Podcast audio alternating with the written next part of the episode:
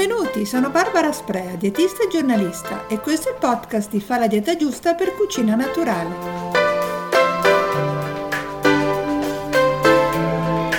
Al ristorante siete gli unici che non ordinate il dessert e poi tornate a casa e vi finite la vaschetta di gelato nel freezer? Ecco, situazioni come queste sono davvero molto comuni e fanno parte dell'esperienza di tutti, o almeno di chi ama i dolci in questo caso. Ma ognuno di noi può ricordare un episodio simile della propria vita, o anche di una persona vicina.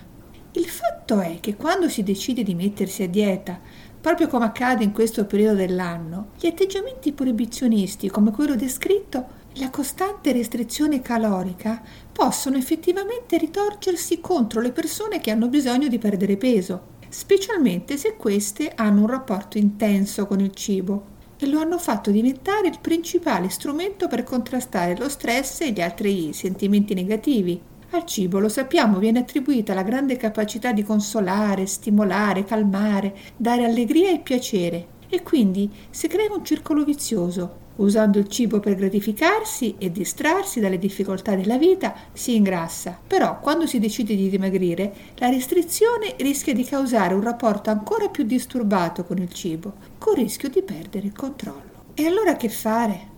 Per evitare di diventare come quel gatto che si morde la coda, sarebbe meglio non cadere in questa trappola, ma attrezzarsi per tempo, abbinando al nuovo schema dietetico, qualsiasi esso sia, qualcuno dei suggerimenti che vengono consigliati dagli esperti per ridurre la tensione legata al cibo e godersi questo in modo più rilassato e spontaneo, trovando quindi un modo per gestire ed allontanare gli attacchi di fame nervosa, da una parte, e dall'altra, mangiare in modo più consapevole e appagante.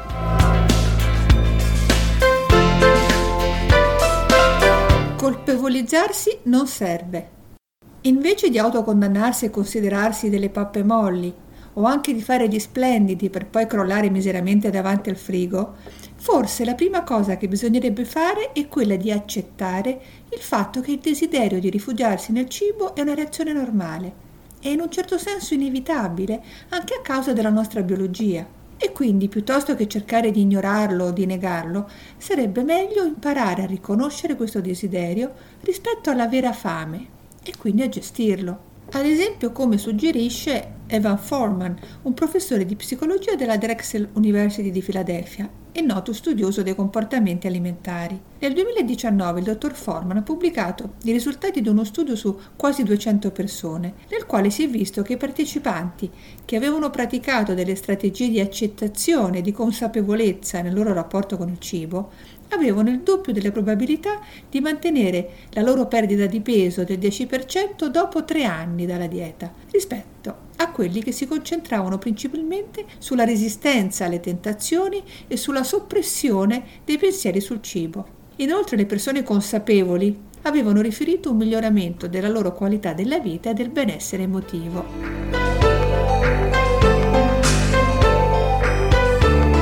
Imparare a cavalcare l'onda del desiderio. Quello che Forman e altri studiosi consigliano di fare quando si è presi da un attacco di fame nervosa, che sia più o meno stimolato da una dieta, è quello di cavalcare l'onda del desiderio invece di reprimerlo, una strategia di successo spesso usata per trattare anche altri tipi di dipendenze. I quattro passaggi includono riconoscere la fame nervosa rispetto al vero appetito, capire come ci si sente, accettare questo desiderio e poi coesistere o navigare con questo mentre sale e poi scende e scompare. Per fortuna gli attacchi di fame nervosa sono brevi e il picco si ha già dopo qualche minuto. Gli attacchi di fame inevitabilmente aumentano e poi decrescono, diminuiscono, proprio come le onde in un oceano, sostiene Forman. Negarli è una tecnica che non può funzionare, meglio accettare che siano lì e imparare a navigarci insieme. Ovviamente nei pochi minuti del podcast non è possibile esaurire il tema, però già cambiare prospettiva può essere un primo passo per trovare delle nuove strategie, diverse dalle solite e che possono funzionare.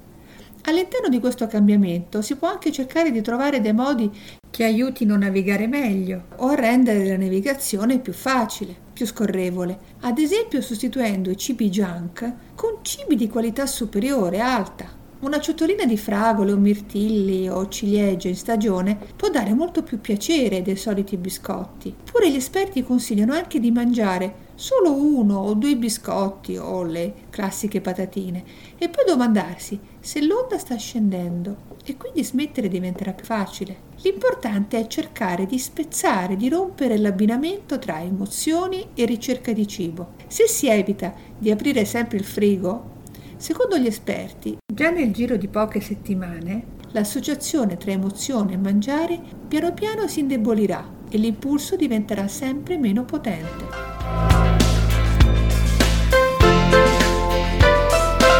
L'importanza di mangiare con tutti i sensi.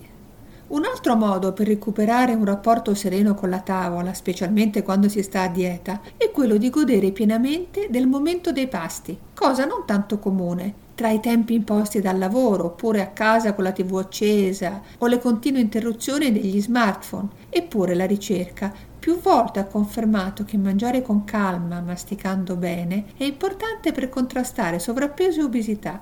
Mangiare troppo velocemente non solo non appaga il cervello, che nemmeno se ne accorge, ma neanche il corpo, che infatti non manda segnali di sazietà. Come ho già detto altre volte, occorrono almeno venti minuti perché i primi segnali di sazietà arrivino al nostro cervello. Poi c'è anche un altro aspetto importante, a prescindere dalla velocità del pasto. Mangiare mentre si è con la testa altrove priva dell'opportunità di apprezzare ciò che si sta degustando. Mentre stimolare tutti i sensi, facendo attenzione ai sapori, ai vari profumi, alle consistenze e ai colori di ciò che si ha nel piatto, esercita quell'effetto appagante che un vero pasto dovrebbe avere e che dura molte ore. Una sorta di sazietà prolungata che coinvolge sia il corpo che la mente.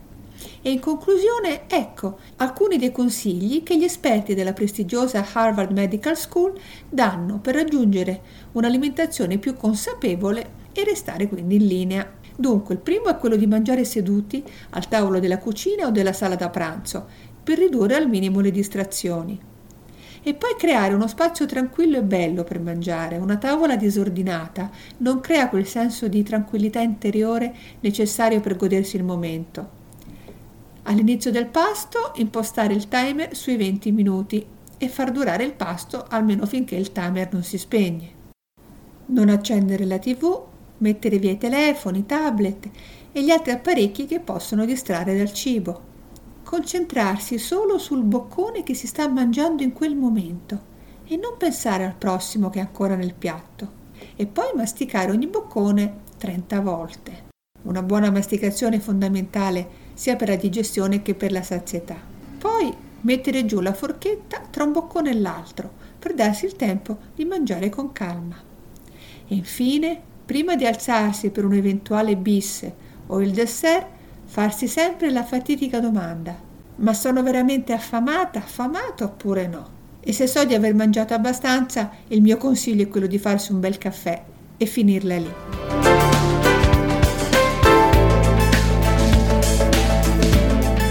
E con quest'ultima osservazione è finito anche il podcast di oggi. Spero vi sia piaciuto e vi do appuntamento al prossimo, sempre per Fa la dieta giusta per cucina naturale.